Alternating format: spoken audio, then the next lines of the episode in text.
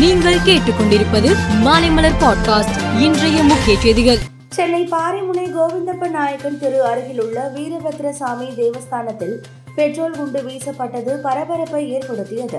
இதற்கு கண்டனம் தெரிவித்த எதிர்க்கட்சித் தலைவர் எடப்பாடி பழனிசாமி எதிலும் அக்கறையின்றி செயல்படும் இந்த விடிய அரசின் பொம்மை முதல்வர் இனி ஏனும் சட்டம் ஒழுங்கை பாதுகாக்க உரிய நடவடிக்கை எடுக்க வேண்டுகிறேன் என எக்ஸ் தளத்தில் பதிவிட்டு உள்ளார். திருப்பத்தூர் மாவட்டம் வாணியம்பாடி அருகே செட்டியப்பனூர் பகுதியில் இன்று அதிகாலை அரசு பேருந்தும் ஆம்னி பேருந்தும் மோதி விபத்து ஏற்பட்டது. இதில் நான்கு பேர் சம்பவ இடத்திலேயே உயிரிழந்தனர். மேலும் நாற்பதுக்கும் மேற்பட்டவர்கள் படுகாயமடைந்தனர்.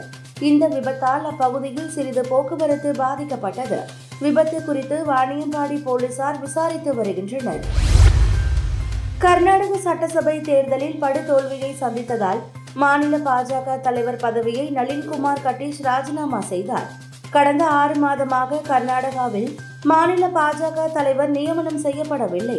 இந்நிலையில் கர்நாடக மாநில பாஜக புதிய தலைவராக முன்னாள் முதல் மந்திரி எடியூரப்பா மகன் பி ஒய் விஜயேந்திர எடியூரப்பா நியமனம் செய்யப்பட்டு உள்ளார். பிரேசில் அதிபர் லூயிஸ் இன்சியோ லுலாடா சில்வா நேற்று பிரதமர் மோடியுடன் தொலைபேசியில் பேசினார். மேற்கு ஆசியா நிலவரம் குறித்து பேசிய அவர் இஸ்ரேல் அமாஸ் மோதலால் பொதுமக்கள் உயிரிழப்பு குறித்தும் இதற்கு விரைவில் தீர்வு காண முயற்சிகள் மேற்கொள்ளப்பட வேண்டும் என்றார்.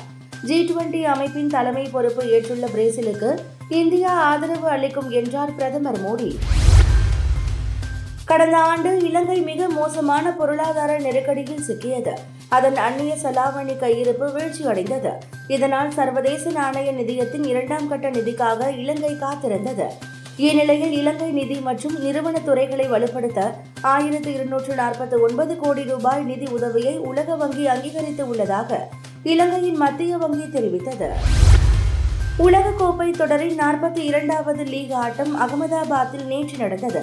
இதில் தென்னாப்பிரிக்கா ஆப்கானிஸ்தான் அணிகள் மோதின.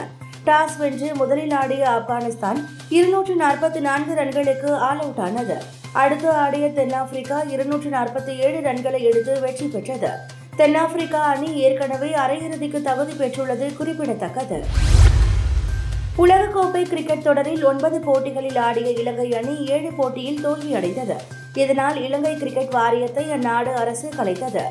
இலங்கை கிரிக்கெட் வாரியத்தின் செயல்பாடுகளில் அரசின் தலையீடு இருப்பதாகவும் தன்னாட்சியாக செயல்படவில்லை என கூறிய ஐசிசி இலங்கை அணியை இடைநீக்கம் செய்து உள்ளது. மேலும் செய்திகளுக்கு மாலை மலர் பாட்காஸ்டை பாருங்கள்.